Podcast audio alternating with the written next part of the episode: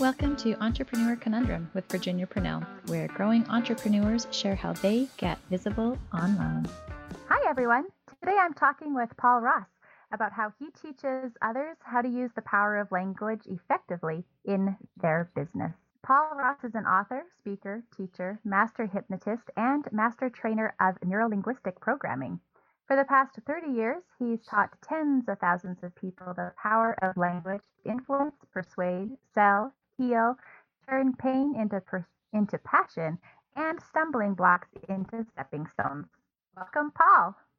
Thank you. And as we begin this exploration of language and subconscious communication today, I'm not sure all the ways your audience might stop and find yourself thinking, wow, this is really amazing. I can see myself applying this, but as it's taking place, I'm I'm so honored to be the one leading this exploration. We haven't had anyone on with your expertise yet. So what inspired you kind of down this entrepreneurial journey and like focus on linguistics? Well, it's an interesting story. I originally started out, and this is not in my bio because I like to sort of spring it as a surprise on the host. I started out as a dating coach. I was a very shy young adult and needed to solve my own problem about not being able to get a date to save my life. And I didn't know how to communicate with women in a way that was emotionally interesting and evocative. It's basically a walking computer from the neck up. And I stumbled onto neurolinguistic programming, a book by the guys who created it. And I don't want to get too deeply into it, but NLP is essentially a model of how language structures consciousness, shapes decisions, and drives human behavior and emotions. And so by studying that, first of all, I got over my own shyness and I fell in love with language at that time. I just saw the power of words to change entirely how we relate to ourselves and how we relate to other people. And so through that process, I thought, I can teach other guys how to do this, which I began to do coaching. And about 10 years into it, I started to get phone calls and mail this is before email. I've been around a while. And they said, you know, I've used your stuff to meet my wife, my fiance, but I've been using it in business and doubling my sales, tripling my sales, crushing my quotas. I thought, okay, genius, let's go back in the lab and figure out how you can apply this to sales. And I've been training salespeople, entrepreneurs. I prefer to work with people who are already what I call cutting edgers, people who want the very best. So typically, my sweet spot are people they've taken every sales training out there, and they're still not satisfied. They want to do even better. They want to make their best day seem like an okay day, and they want to crush their competition. That's not always necessary, but I really like people who are already on the successful end of the spectrum and they want to keep moving. That's cool. So, do you like Zig Ziglar comes to mind when you were talking? Do you like have you referenced any of his training in your past or anything like that?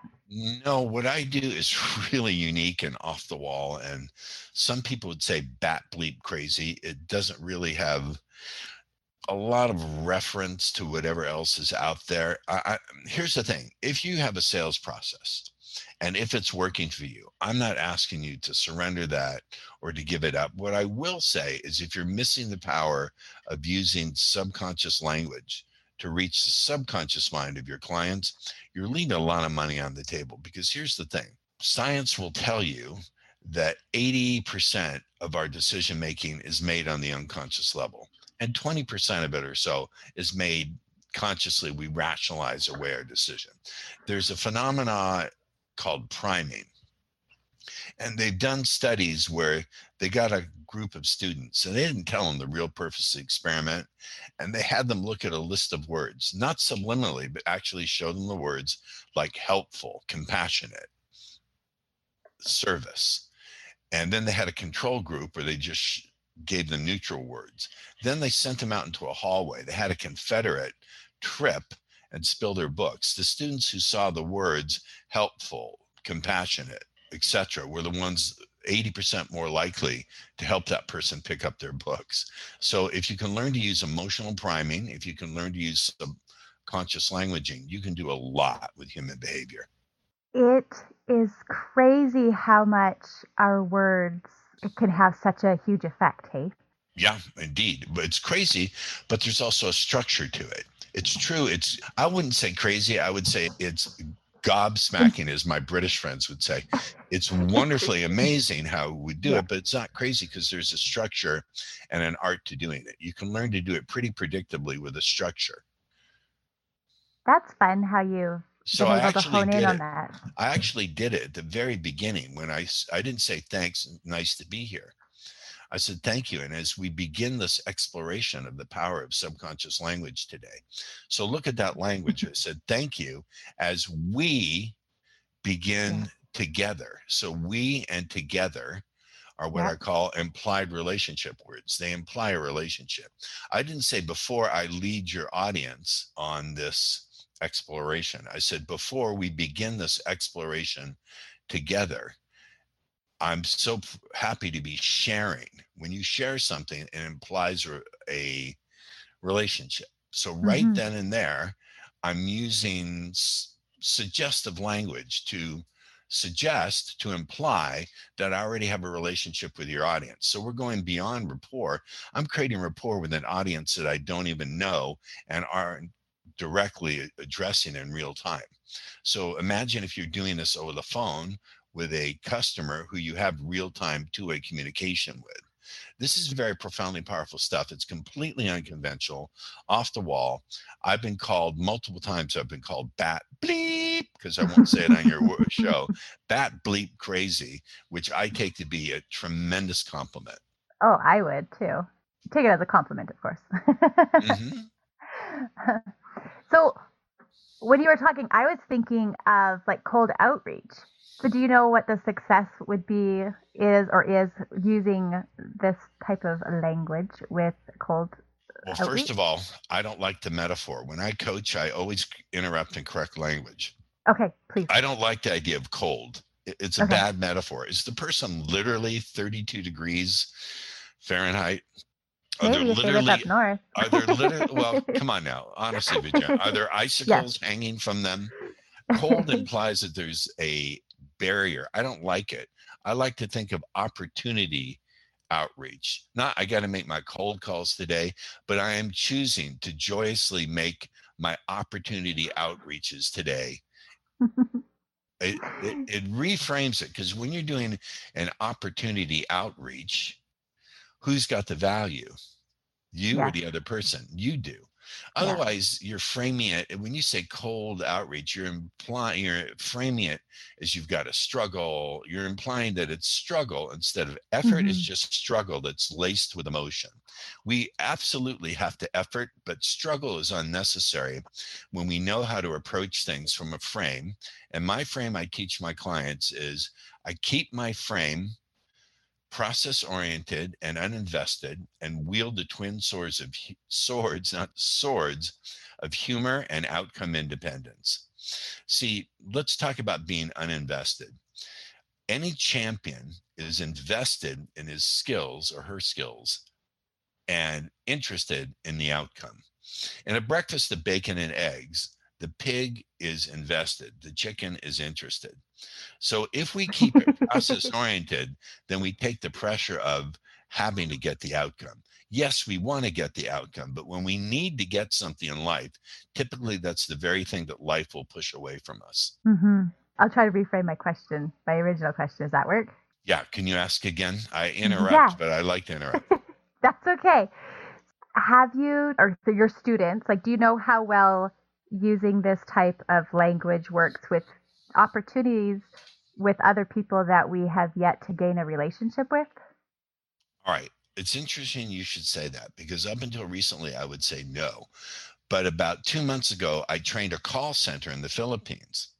And the number one problem they were having is when they would call and do their outreach, the first thing they would get is you're calling from a call center, aren't you? Do you understand? Because they could hear the accent. And more importantly, they could hear other people chatting in the background. So I taught Mhm. them to reframe it and do and say, You're absolutely right, sir. I am a part of a dedicated service team. So now we're reframing it. It's not a call center, it's a dedicated service team. So, Mhm. dedicated service and team each imply a valuable something that's valuable. When you take three positively charged words and you put them together, the unconscious mind has to switch the flow of its direction, attention, and emotion. Does that make sense? So Yeah. that's one way I would do it. And the second thing is we want to do pattern interrupts. So if people say, I've already gotten, I've already gotten 10 calls in the last week, just take me off your call list and that sort of thing. I'm assuming this is what you're talking about outreach through the phone or outreach through email. Either one. Well, outreach through email is a different thing. You have to have a good, I also happen to be a copywriter, so you have to have a really good subject line. So that's Mhm. a different story. But if you're going to write an email, let's assume you have a good subject line. I would say something along the lines of, as I'm sharing this message with you today, I'm not sure all the ways as you're reading, you'll find yourself growing more and more interested in what it is I'm about to reveal. Now let's look at that.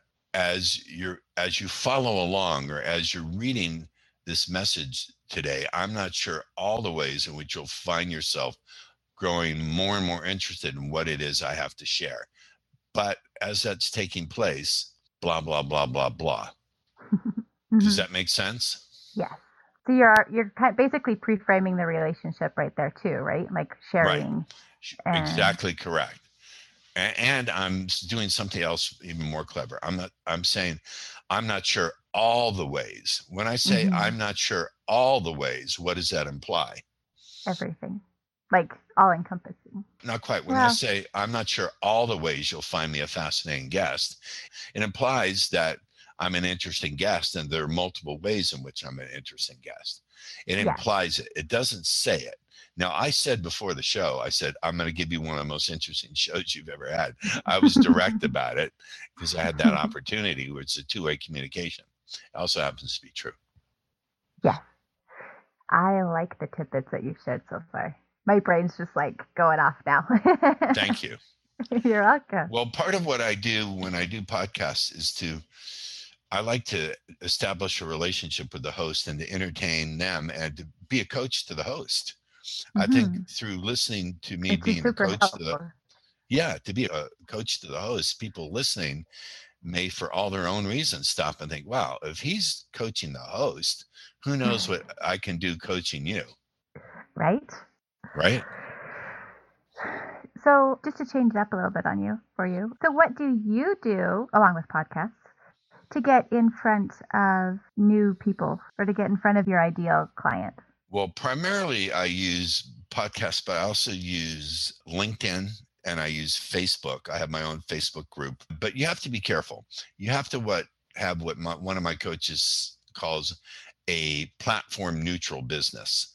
You can't be on just one platform because you if you are, you can get deplatformed very easily, particularly in today's woke culture Mhm. and politically correct culture. And I keep politics out of what I do, but I'm the most anti woke person you could ever meet. So I would say number one, have a platform neutral business.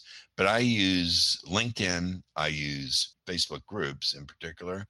I don't use Facebook advertising. I use, I'm just starting to use Instagram. I don't know that my business is ideal for Instagram because it's not really a visual medium, but we're giving it a shot.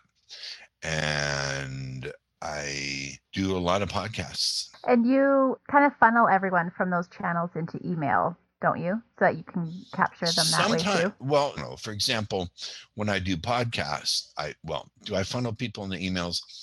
Sort of, because I've found, at least in my experience of being a guest on podcast, if you say, "Yeah, pick up my free course, here's the link," eh, people are going to go to the link. I don't know what I'm going to see when I go to the link.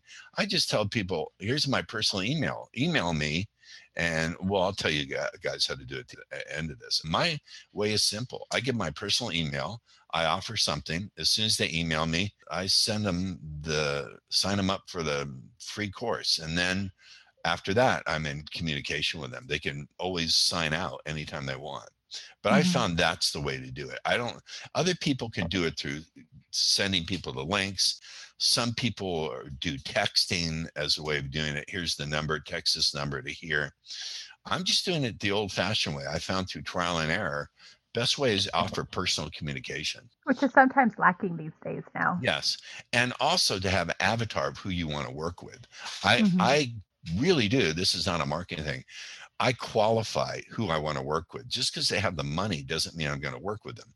I did a I started my work week today at 9 a.m.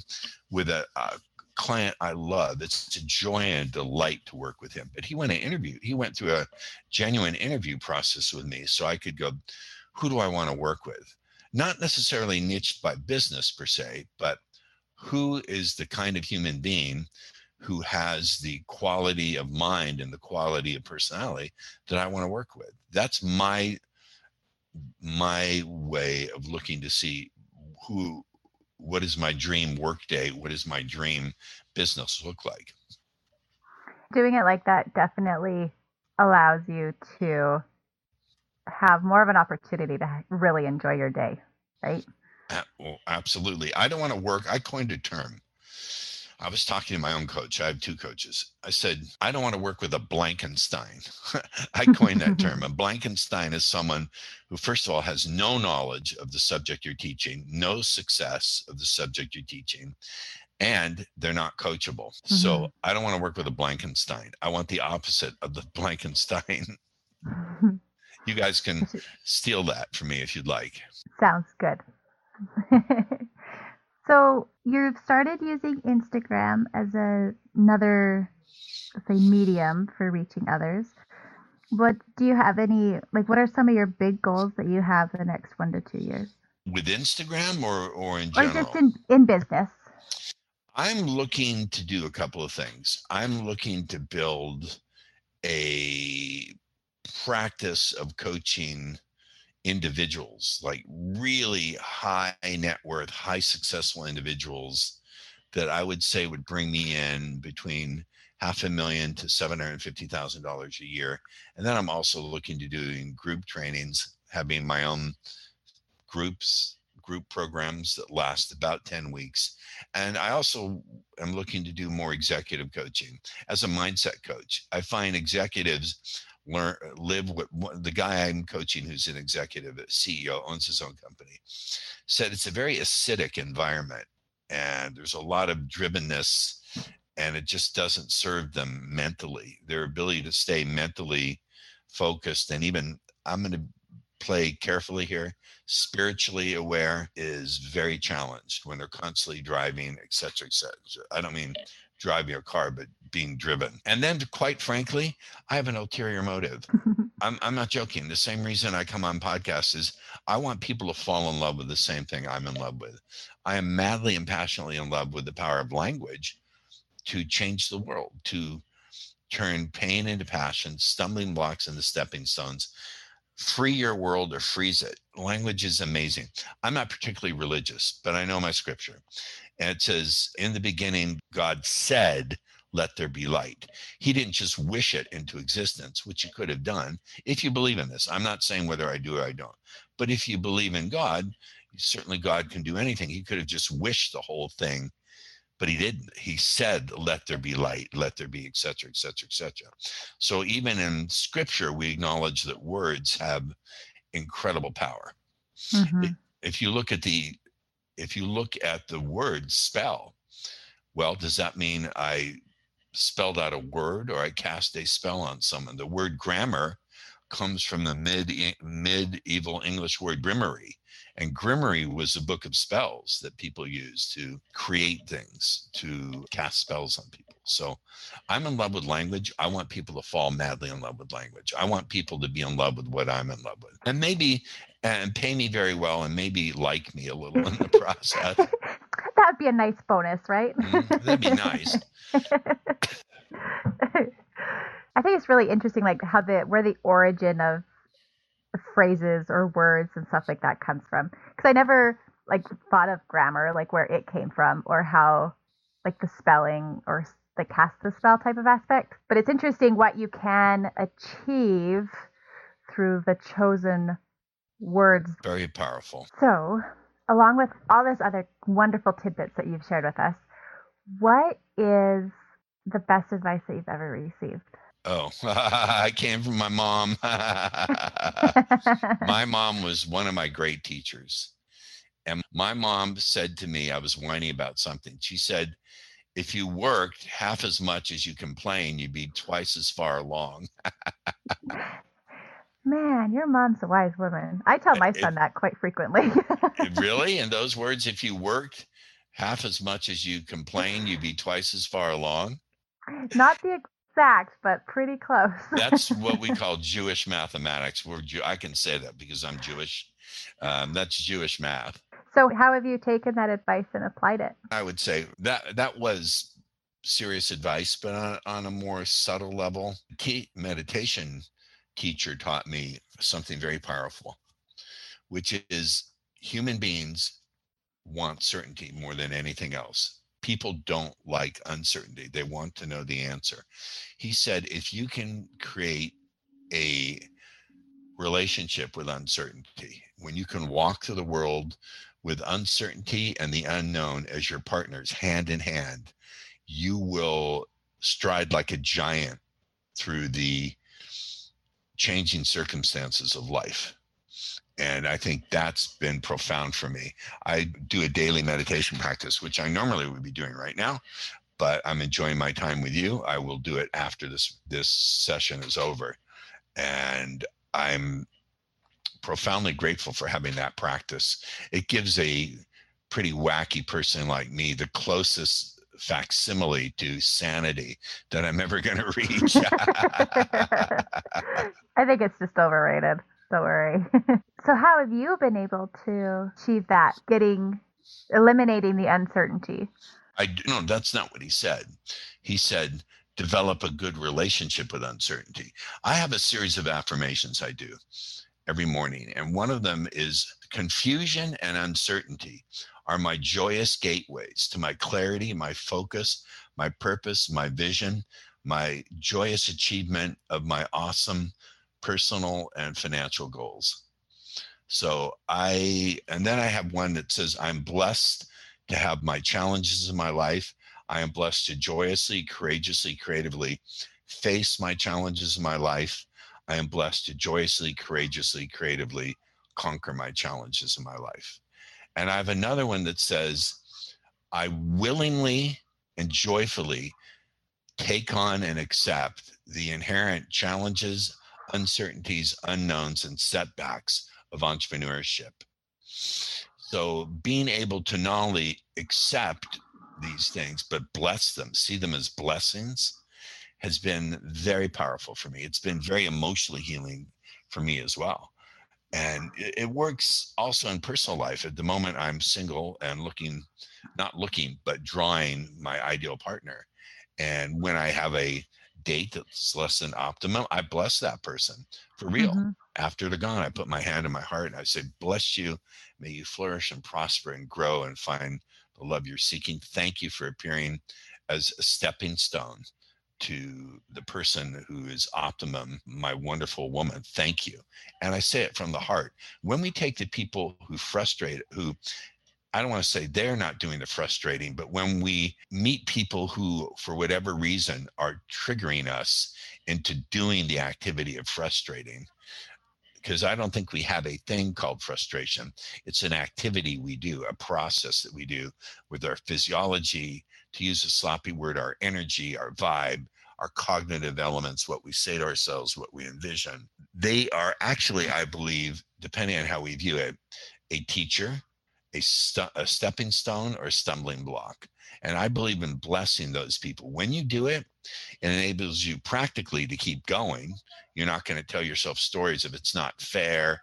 You're not going to demand or despair in life. When you demand something from life, you're, you're not going to get it. You'll be impatient and you'll view everyone who doesn't get you there immediately as your enemy.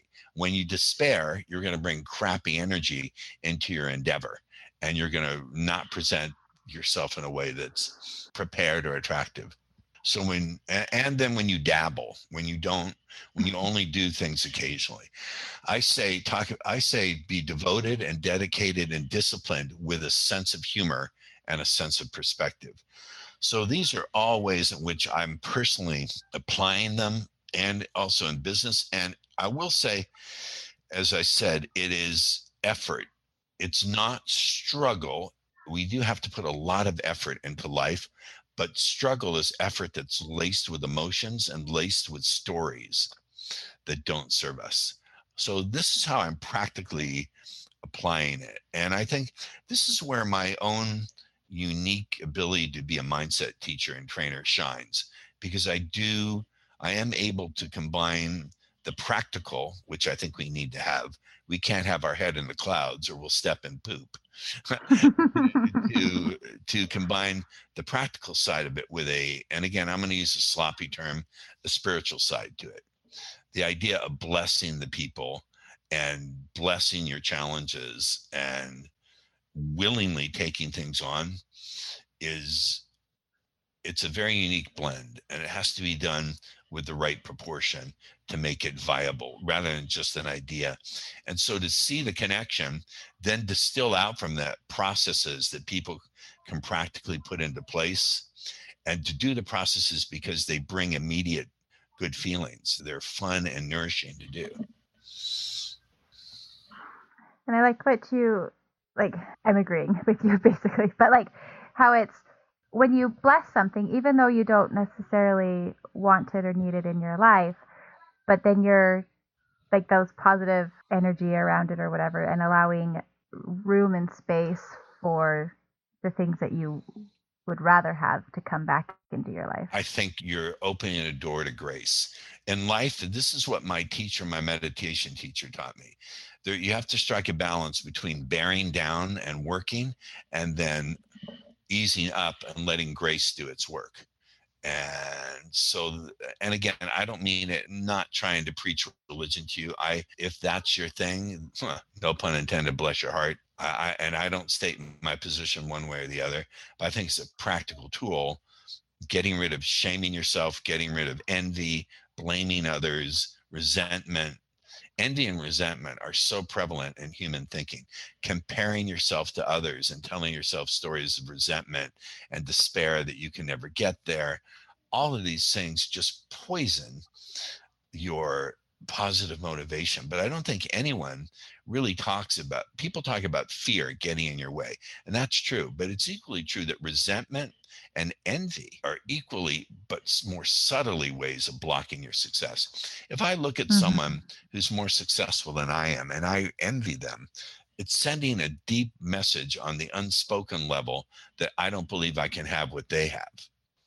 It's also a very global view. It's not, it's looking at them as a quote, successful person, close quotes, without looking at the steps they had to take to get there. That's far more likely to lead to a depressive kind of response if you don't think about it as someone who put in a lot of work with different steps because they're either a successful person or they're not. But it isn't true. People look at successful people, but they don't see the journey they had to take along the way and all the steps and setbacks and and smacks to the head, metaphorically. I hope this is not on too airy fairy woo woo plane of discussion. No, I think it's good. I think it's good. But we are needing to ask you what's the best advice you've ever given? The best advice I've, I've ever given? Well, the best advice I've ever given is the same as was given to me when you can make uncertainty and the unknown your life partners and walk through life with them, you will stride through the challenges of life like a giant. And I believe that to be true. Thank you for being with us today. You're welcome.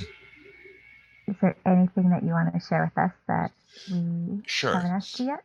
Absolutely. So I have a training on mindset and on using persuasive language to overcome objections. Like I said, I don't like to send people to links or any of the rest of that. I'll give you my personal email. Just email me, Paul at speakerpaulross.com. Paul at speakerpaulross.com. Put the subject line free. And then all you there's one catch to get my free course. You have to put one takeaway you took from this podcast. Give me one takeaway. I read every email. I will respond to you and make sure that you get the course. There's it's absolutely free.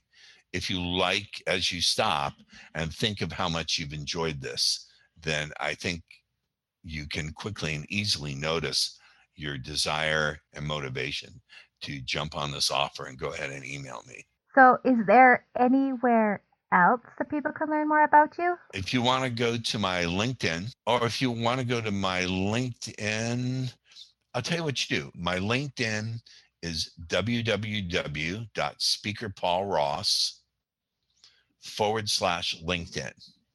That will take you to my LinkedIn page. Awesome. Okay. Well, thank you again, Paul, for being with us today.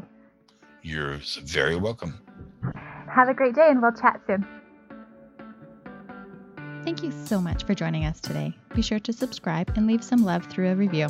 And I'll catch you on the next episode.